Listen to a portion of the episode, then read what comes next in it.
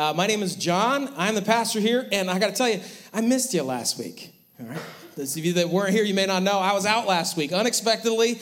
Yep, got the COVID. Second time, second round for me. All right, second time, a lot better than the first time, I'll tell you that but I still had to isolate and stay away and protect everybody and all that. So uh, it turned out I couldn't be here last week. So I was at home watching on the stream, like some of you are right now, as a matter of fact, and uh, and watching everything, and of course analyzing, you know, but uh, also enjoying. So uh, I missed you. It was good to have a week off, but uh, of course missed you, and it's good to be back with you again this week. Um, we are talking about the good news, the gospel. Um, but l- listen, last week, here's a little side benefit uh, to being sick and having to stay home. Um, I, for, you, most of you already know this, but I am a huge football fan. It's my favorite sport in the entire world. NFL, particularly. I'm a Buffalo Bills fan. I talk about it a lot. I probably talk about it too much. All right. I love football. And last week, there was a game in London. So the football actually started at 9:30 last week. And so I woke up and I turned on the game from 9:30 to 10 I was watching football. And then from 10 to 11:15 I was with the service. And then from 11:15 for the rest of the day it was just football the rest of the day. And uh, so I was thinking, I'm, I'm, watching this game in London. I don't know why this thought crossed my mind, but uh, they're in, uh, obviously in London, they're playing in Wembley Stadium. And as the fans were coming in, this is where it struck me. As the fans were coming into the game, they were showing them kind of walking down the tunnel or the walkway or whatever before the game. And fans were coming in, and obviously two teams were playing. It was the Jacksonville Jaguars and the. Does anybody remember who it was? It didn't matter. Yeah, COVID fog. it was the Jaguars and someone else. Um, but anyway, but as the fans were walking in, the fans, a lot of the fans were wearing jerseys, but they weren't for the two teams that were playing. it was just for whatever team they were a fan of living in London and they got to go to an NFL game, and so they went. So there were jerseys for like every team in the league walking in. But also, I realized that because football is not such a big deal in London, well, a different kind of football is a big deal in London. They're used to soccer, right? I started thinking, man, some of these people are going to an NFL game for the first time, or maybe really even experiencing American football for the first time. And so I tried to put on the my glasses, like my lens, to try and watch the game as if I didn't know anything about football and I was watching it, uh, being exposed to it for the first time. And I don't know why I did that, but it, it came over to me to do that. And so, so I was watching the game, and it's dawned on me. I was like this is not that good. Actu- actually, like it's it's it's kind of slow paced. You know, you get you get like seven seconds of of play and then a lot of waiting. Like there are a lot. I don't know who you know if they don't know who any of the players or the teams are. You got guys they get tackled pretty like play ends pretty quickly, and then there's a lot of flags and penalties and things, and the game is just really choppy and kind of slow. And I was like, for somebody who doesn't really understand football, I see why they think this is kind of lame. Right? And I would get why someone would watch this and be like, you know, I'd rather watch soccer. Like, there's action all the time in soccer. There's a game flow. There's always something happening. There aren't many stoppages in the game. And so you kind of have action as, as boring as I think that is. You do have action all of the time during the game. And I thought, I get, I get. But then I was like, so I'm viewing it that way, and then I'm thinking, but why do I love football so much then if it's not the actual game itself? And I realize it's because I have, over the course of my life, from like the day I was born, immersed myself in football. It was growing up in Western New York, the Bills were the only, besides the Sabres playing hockey, the Bills were like the only professional sports team we had anywhere near us. So everybody was a Bills fan. Everybody watched the games. Everybody talked about the games. So I grew up in this in this world of football and I know all the rules. I understand all the penalties. I, I understand the strategy and why plays are being drawn up. That's the best part of football to me, is the strategy behind the plays. The strategies that are being drawn up by the offense and the defense and the shifts that are happening and why the quarterback checks down to this play because this defense is pre- being presented. I understand, I know all of the teams. I know all of the players. And so when the quarterback gets the ball, I know so much about that guy. I know what he, where he went to college. I know what his NFL career has been like. I know what his chemistry with the other players on the field are like. I know their stories. I know what he's dealing with. I know what he's trying to overcome. I, when, when certain people score, you're excited for them or you're not or whatever. It's because the reason I love football is because I have immersed myself so deeply in football to understand it and love it and to, to feel like I'm a part of it.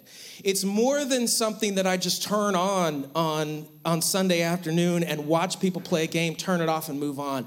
I am like in that world while I'm watching a football game. And I would imagine that everybody in this room has something in your life that's like that. It may not be football, but it might be something else. It might be music, where you know the artists and you know the songs and why the songs were written. And so you just dive into that. Or, or it might be something like um, a hobby that you have, like crafting, and you understand all the different materials and how to put them together, and, and you watch YouTubers or whatever else do their crafting, and so you're just all in that world, immersed in it. And so it's so meaningful to you.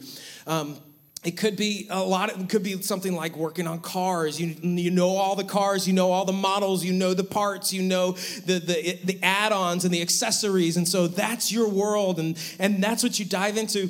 And because you immerse yourself in whatever that is it really has a transformative effect on you on, on the way you live the way you spend money the way you spend your time the way the decisions that you make all of it. Because you've chosen to make that a focal point of your life well, I'm thinking about all that with football and, and all that. And I realized that what we're talking about in this series is the same way. That the gospel is the same and to an even greater extent. Because for some people, they just they hear what the gospel is, the good news that we're sinners, that Jesus died on the cross to pay for our sin, that he rose again on the third day, and if you believe in Jesus, then you can be saved. And they hear that and they're like, that's awesome, and I accept that.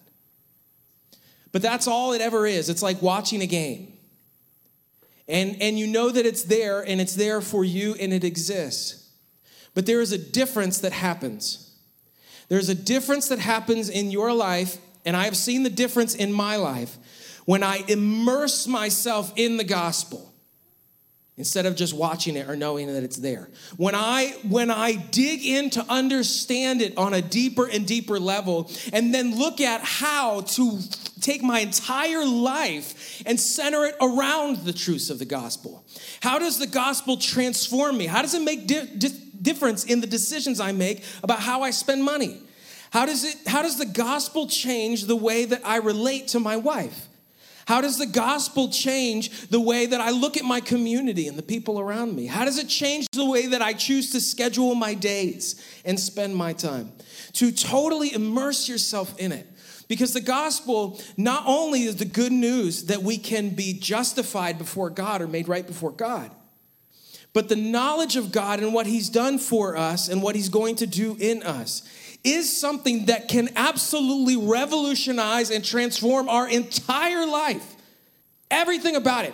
But in order to do that, we have to immerse ourselves in the gospel and think about it and meditate on it and study it and understand it as well as we can so that it can transform all that stuff. Amen. That's up to us. We got to make that choice. And so that's what we're trying to do in the series.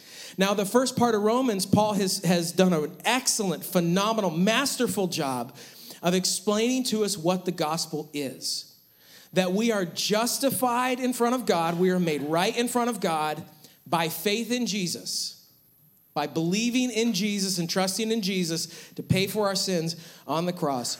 We trust in Him and we're justified before God. It's not works, it's not anything like that. Jeremy did such an awesome job with the message last week. If you didn't hear the message last week, make sure you check it out. if he does say so himself. he talked about Abraham and David and how even before Jesus, they were justified by faith, not by their works, not by following the law, not by keeping the rules. It's always been justification by faith. And so it's justification by faith for us now. But in Romans chapter 5, which is where we're going to pick up today, if you have your Bibles, go ahead and go ahead to Romans chapter 5. In Romans chapter 5, I consider Romans 5 like a hinge chapter in Romans. Paul is turning a corner. Okay? He spent the first part of the letter talking about justification in front of God, being made right in front of God. Now he's going to turn the corner and start talking about what that means for us today, how that changes us. And he's going to spend essentially the rest of the letter talking about that. How the gospel transforms us and changes us now that we are justified by faith. And that's important because as we're going to read some things, it's important to understand that he's changed gears. He's not still talking about how to be justified in front of God. He already talked about that. He's talking about now that we're justified, now what? That's what is going to happen in the rest of Romans. And so that's what we're going to talk about today. Um, this was really driven home to me um, uh, the importance of this. A couple of weeks ago, I was at um, Coco Java writing the message, which is one of my favorite places to hang out, and there a lot. And so I'm at Coco Java because I like being around and having people and stuff going on while I'm thinking and writing. I'm actually often will just look at people and think like, how would they respond to this? What would they think about this? You know. And so, so I'm there, and behind me, um, in like the comfy chairs, there were a couple of ladies that had gotten together for a Bible study, and it became. I couldn't. I'm sorry. I eavesdrop, okay? So I, could, I couldn't help it. I'm sitting there and writing. I can't help but hear what's going on around me. And so I hear them behind me, and they're having a Bible study. And I don't, I don't, I didn't really pick up exactly where they were. I was picking up bits and pieces of it. But this is, this is what struck me about it. They were there for a while, two, two ladies doing a Bible study. What struck me is that when I did sort of drop into the conversation, what I was hearing was, what I was hearing was a lot of you and them and they.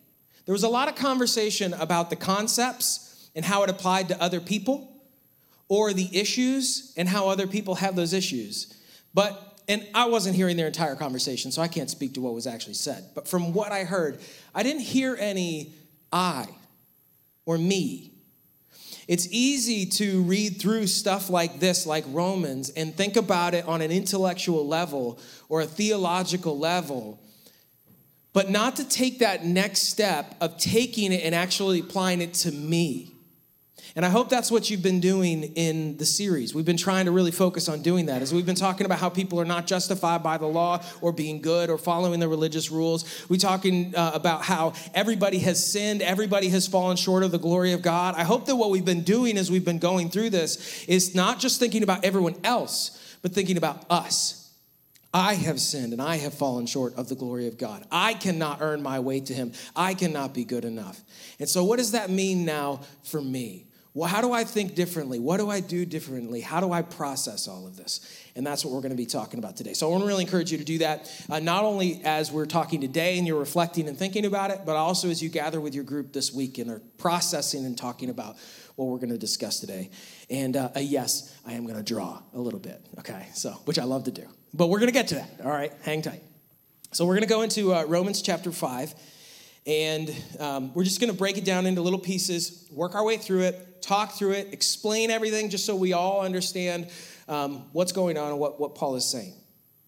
All right, starting at the very beginning of the chapter, Romans uh, chapter 5, verse 1.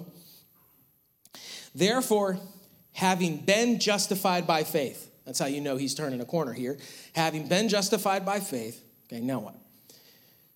We have peace with God through our Lord Jesus Christ, through whom also we have access by faith into this grace in which we stand, and rejoice in hope of the glory of God. So I, when I'm reading this, I see three pieces here that he's pointing out. Since we've been justified, here's what we need to know, or here's what we need to think about, what we need to meditate on, what we need to focus on. First, he said, because we've been justified, um, by faith, we have peace with God. This is so important for a believer to understand. To understand, to remember, and to rest in. If you have put your faith in Jesus Christ for salvation, you have peace with God. At one time, you were God's enemy. Okay? At one time, you were an enemy to God. But because you accepted Jesus Christ, you have peace with God. He is no longer your enemy. He is not against you. He is not working against you. Okay? He is not, he is not uh, judging you for your sin. He's not, he's not starting a new list. All right?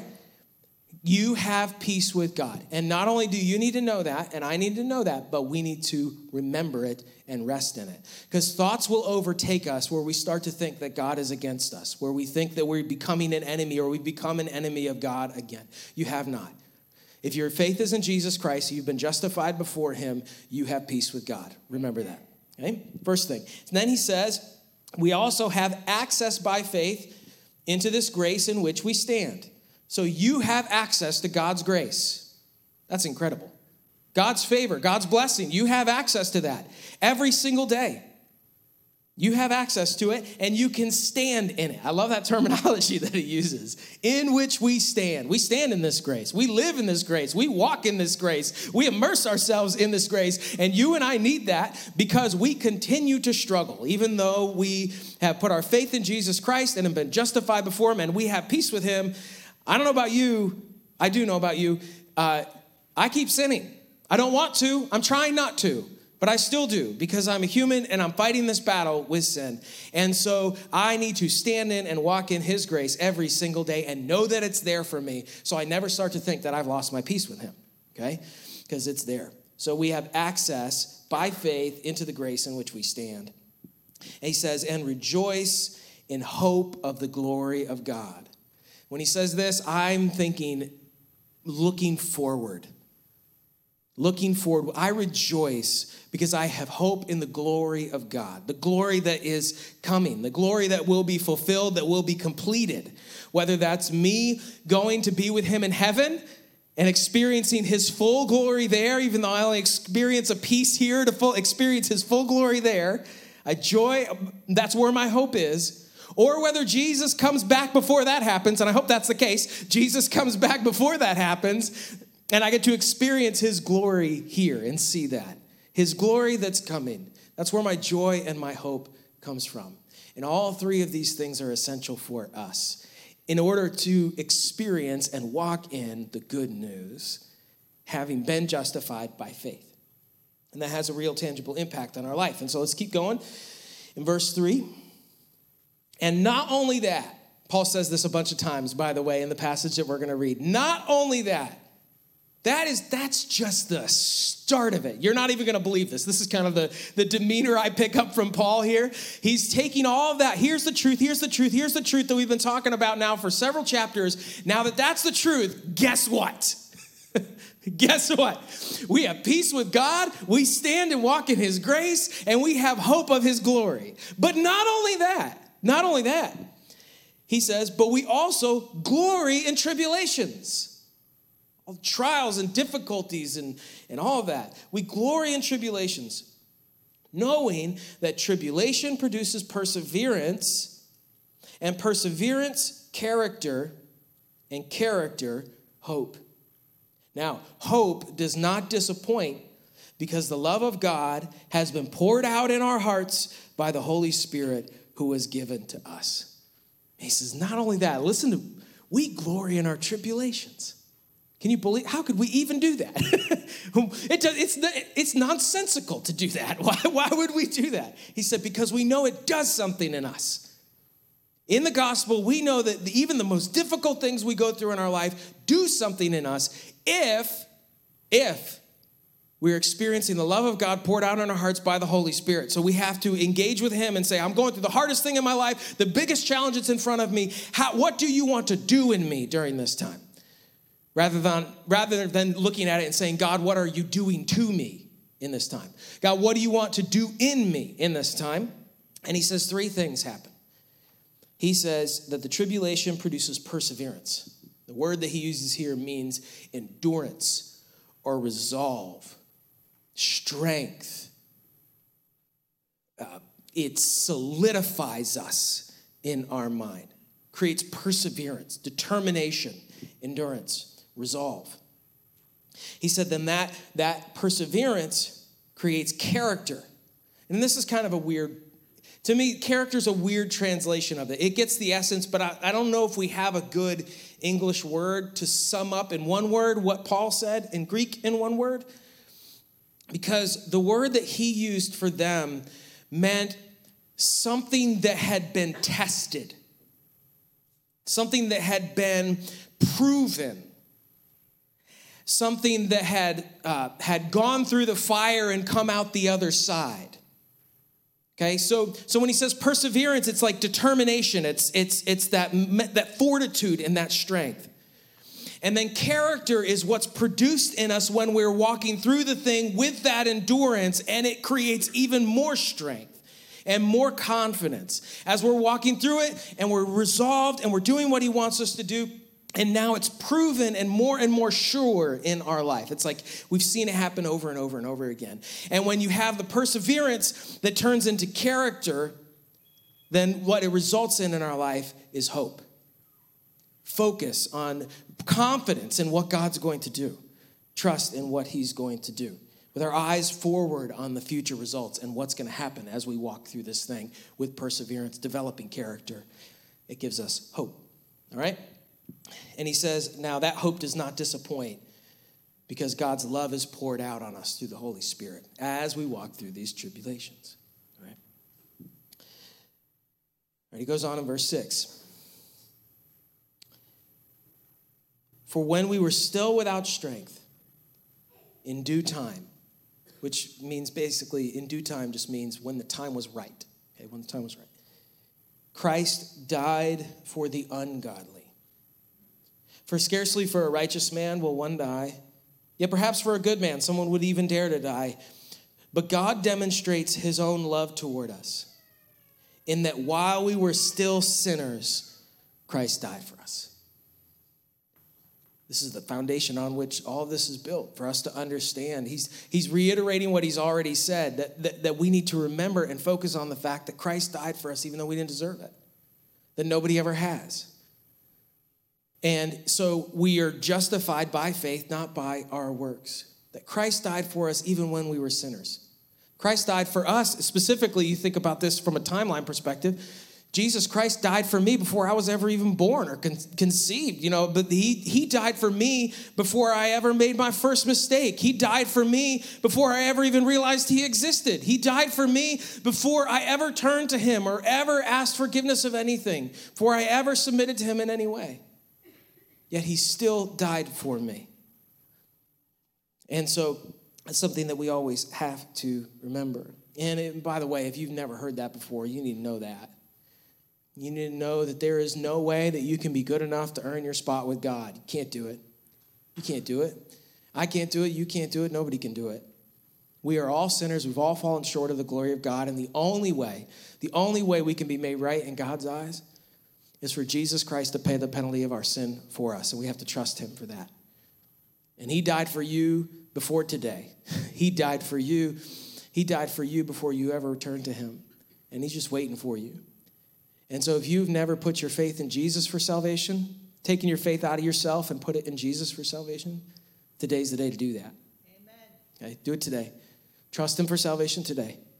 And then, and then look at how the gospel is going to transform you. He died on the cross for you. He rose again on the third day. Put your faith in him for salvation, and he will justify you before God.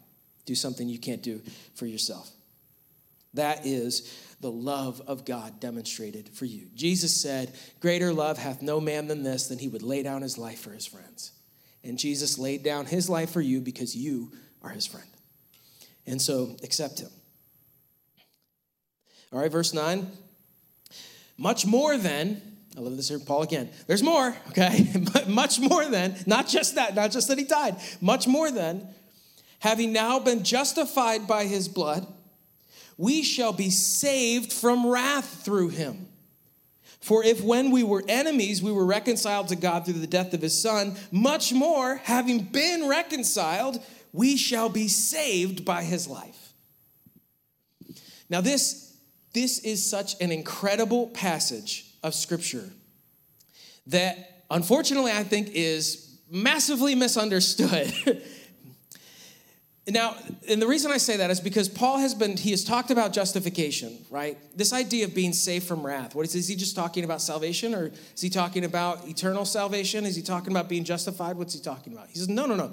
These are two different things. These are two different things. And he says, much more having been justified by his death. We shall be saved from wrath by his life. What's he talking about? It's weird because This is the first, Paul, just for, for us in our form, multiple chapters, has talked about justification, how to be made right in front of God. But this is the first time that he uses the word saved in Greek. It's the word sozo. It's the first time he uses Why didn't he use that word when he was talking about being justified before God? When we hear the word saved, we think of justification. We think of being made right in front of that, that I got saved today. And it's when I put my faith in Jesus Christ for, for salvation and he saved me. That's what we think of because that's how we use that word. But we are, it, that's only because we are conditioned by our Christian culture to think that that's what that word means. Okay? We use the word saved to talk about justification.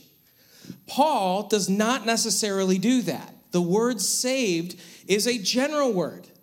I mean, we use the word save all the time when not talking about faith or about Jesus. We say, you know, well, they the firemen saved the person from the burning building, right? That was a, it's a deliverance, it's a rescue. And so, if we see the word saved here in verses 9 and 10, and we automatically think justification, it's only our cultural understanding of that word, our current Christian culture, that makes us think that. It's not what Paul actually meant. He wasn't, when Paul uses the word save here, he's not talking about justification. Being saved from wrath, he's talking about being rescued from wrath and the penalty of sin now. That, that since you and I have been justified, now God wants to save us from this he wants to save us from the world. He wants to save us from the penalty of sin that is all around us. He wants to save us from the consequences of our own ongoing sin, this, the, the, the consequences of sin of people around us, the, the death and sickness and everything that's going on around us. He wants to begin a process now that we're justified before Him of saving us from all of that as much as possible by transforming us and changing us and molding us and growing us and challenging us and putting us together and having us encourage each other and, and challenge each other and hold each other accountable so we can be saved from all this garbage that we have to live in until we see his full glory.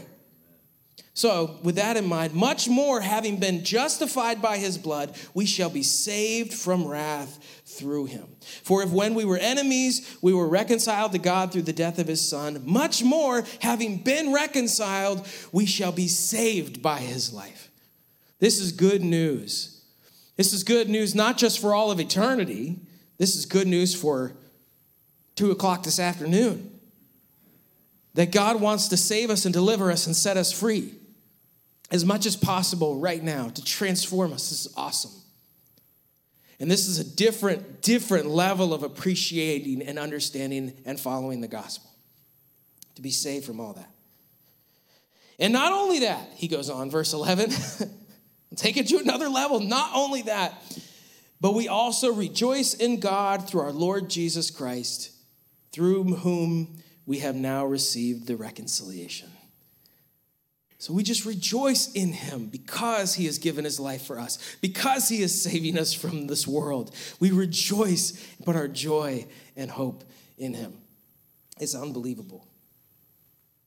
Um, I got to tell you though, I was as I was uh, preparing for the message, I was I was struggling a little bit because we had this section of 11 verses we are going to work through, and I'm always looking for the like a common theme, one sort of strong thing that we can draw out of the text, one thing that connects everything together.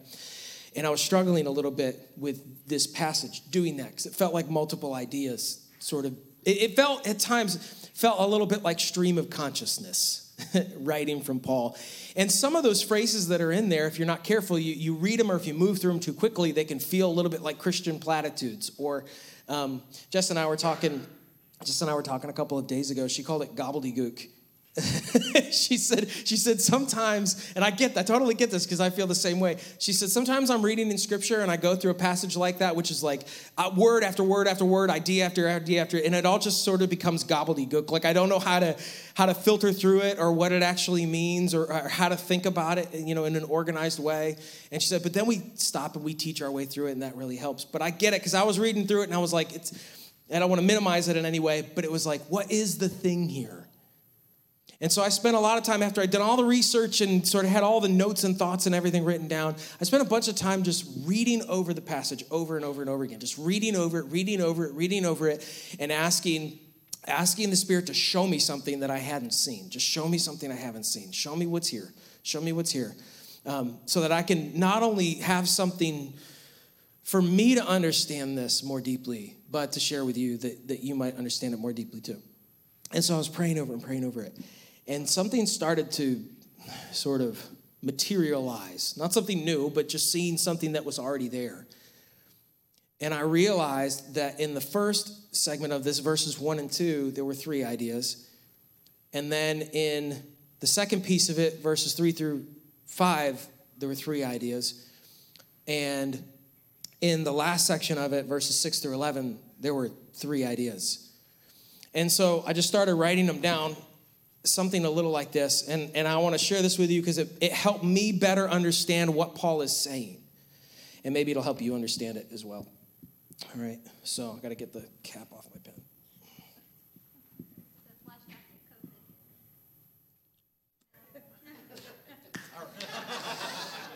got it. Okay. Sometimes you just got a shortcut, you know? All right. So so here's what he says, and I'm just going to write it up here, and then I think I think we'll see what's going on. Some of you might see it as I'm doing it. All right. So the verses one and two, he says, um, I'm going to have to try to keep the mic close to me. Christ's death creates peace with God, right? And it's going to take me a second to write. I'm sorry, I'm slow. All right. And then he says, now because of that, we have access to God's grace.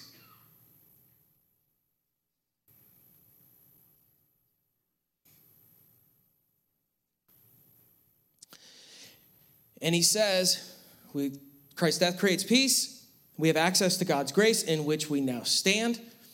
And because of that, we rejoice in the hope of glory. Right? Three ideas, obviously, they make sense, they flow one to the other. And then in the next section, in verses three through five, he says that tribulation, not only that, but tribulation creates perseverance. I'm just going to do purse. All right. perseverance, I don't think I can fit it. Perseverance, perseverance creates character. And character creates hope. And then in verses 6 through 11, he says, Christ's death showed God's love.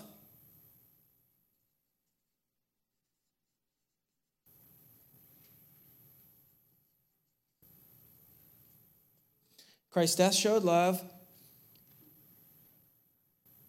Not only that, but he wants us to be saved uh, from wrath and that we rejoice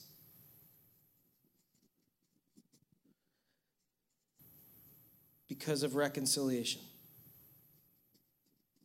The reconciliation that's coming, I think he says, right? He says, uh, no, he's, we have now received the reconciliation. So I wrote all this out, and then all this, it just like, like a light bulb went off. I don't know if you have you seen it yet. Have you seen it yet? These are the same. And those are the same. And those are the same. he said the same he said the same thing 3 times in 3 different ways. Okay? Christ's death creates peace. Christ giving his life while we were still sinners show God's love. And because of those things, when we face the hardest things in our life, it develops perseverance in us. All right? As we're facing those things and developing perseverance, we have access to God's grace. And as we're accessing God's grace in which we now stand, He is in the process of saving us from wrath here every single day, walking in His grace and following Him. He's saving us from wrath, and that is what produces character in our life. And as we're doing these two things, we rejoice in the hope of glory which is coming. We rejoice in the reconciliation that we have in Him, and that gives us hope. He said the same thing three different times. Maybe sometimes, I don't even know if Paul realized he was doing it. The Spirit was just doing it through him. But sometimes we need to hear the same thing three times in three different ways in order to get it. Amen. Right? And this is the key. If, if you want to understand, now that we've been justified by faith, if you want to understand how to walk in the gospel, how to walk in the good news every single day, these are the things. This is what we need to be doing. These are the things that are going to strengthen our faith. And these are the things that are going to create in you and me that are going to create stability of faith. And we need that desperately. We need it desperately because we live in an incredibly unstable world. And if our sense of perseverance is based on our circumstances, we're in trouble. If our character is based on what's happening around us, we're in trouble. If our hope is on the world and the things and people around us, we're in trouble. And so we need something better, deeper, farther, longer, stronger to get, to give us stability in an unstable world. Everything around us is changing, and it's changing all the time. And it's scary and it's stressful. Okay? Our health changes all the time. Not only our health, but the people that we love and care about. I can attest to that. I was feeling great one day, down the next. Okay? Our health goes up and we have pandemics and sickness and, and cancer and injuries and all kinds of things. Health is it comes and goes. It can come and go in an instant. Everything is unstable. The finances are unstable. The market it goes up and down. Businesses open and close. They have layoffs and they hire. Interest rates go up are going up right? Our interest rates go up and down. Cost of food goes up and down. Cost of gas goes finance everything is changing. Money is changing around us all the time. If our hope or our perseverance or our character or anything like that is based in that, we are in trouble. It's changing all the time. Work changes all the time. Contracts come and go. Clients come and go. Opportunities come and go. Salaries go up and down. Benefits come and go. Uh, things are changing constantly in the, the political climate. We got an election coming on Tuesday. All right, go out and vote. But ultimately, somebody's going to get into power, and that person will be unperf- imperfect, no matter who they are. And leaders come and go, decision makers, judges. We have we have things happening constantly in other nations that are going on, and things change so rapidly. We have conflict right now between Russia and Ukraine, with Russia invading the Ukraine. We have on on that side we got issues that we're involved in. On the other side, we got issues. We got North Korea firing ICBMs and, and intercontinental ballistic missiles and testing those, and South Korea saying that they're going to have to respond, and North Korea sending us warnings, and things change every single day. We've got tensions with other nations, leaders change. We can't control any of that. Even our relationships in our own life change constantly. The people that we love change, and people move and, and do different things and make decisions, and nothing around us is stable. And if our if our faith or if our if our if our perseverance, if our character, if our hope are based in all of that, good luck. That's a scary proposition. In the midst of all of that, is it possible for us, for you and for me, to be stable? The gospel says it is. But it will only happen if we're doing these things actively. If we're allowing these things to be the framework for our entire life.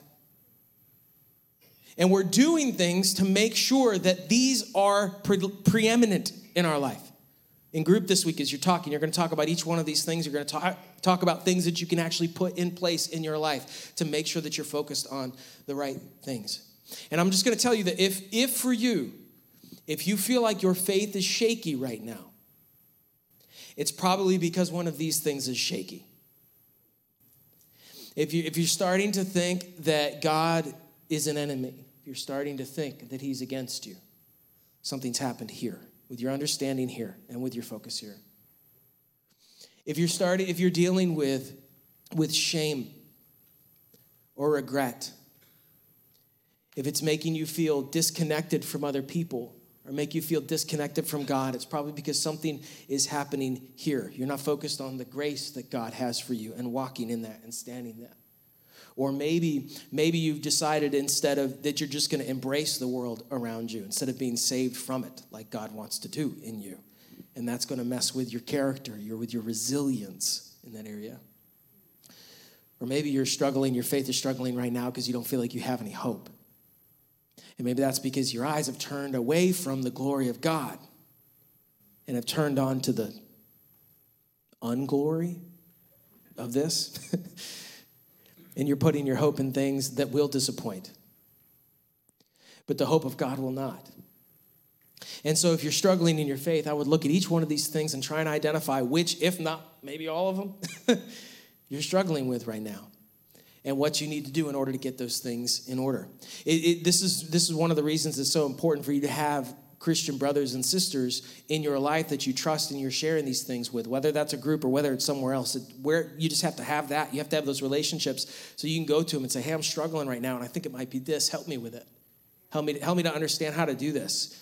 To help me to understand, encourage me. Send me a text every day, you know, that, that reminds me of this thing, or tell me that what I can do. Give me some scriptures. And and this is where we together can help keep each other on track so that we're doing these things instead of getting distracted by the world around us. God is in the process of transforming you from the inside out, and that happens on a second by second basis, not a week by week basis, a second by second basis. And so we need to be completely immersed as much as we possibly can in the good news of the gospel. Not only what it means for our eternity, that he's secured by faith being justified in Christ, but in the process he's taking us through of sanctification, of discipleship, of growth with him. But it's up to us to focus on that every single day. Amen.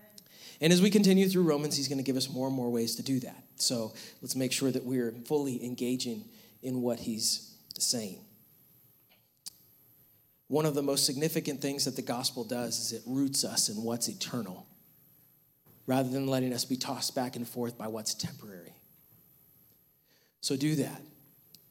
Knowing that you've been, since you've been justified by faith, root yourself in your life fully in the gospel and let him keep transforming you.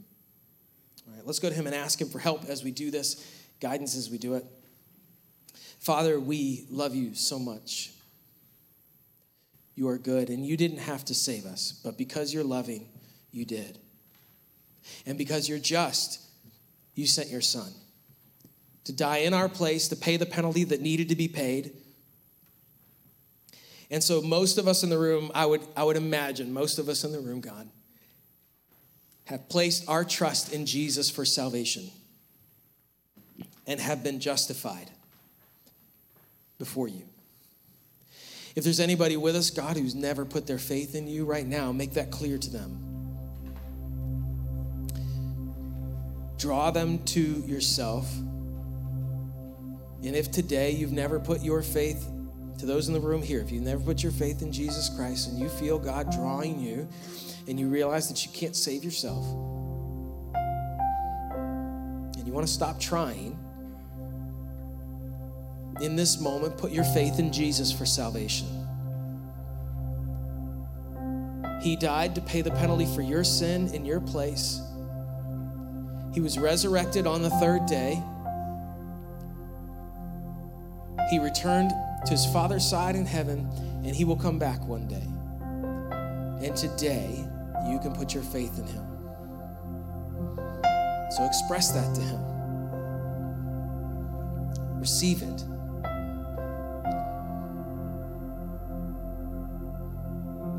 And if you receive him today, you trust him for salvation, he wants to start a process in your life. He wants to start a process of delivering you from all of this. And it begins with who? You and who you are.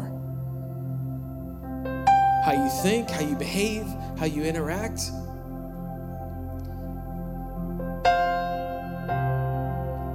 God, there are so many of us here who are at different places in that process. We put our faith in you. And so we look back and remember when you justified us, when we put our faith in you. And now we walk every single day and we want to walk in and stand in the grace that we have access to, your grace. That we could be saved from this world now. That we you could draw us to the highest level of holiness, personal holiness in our own life that we could experience. so that we can impact the people closest to us and help them walk the same journey with us.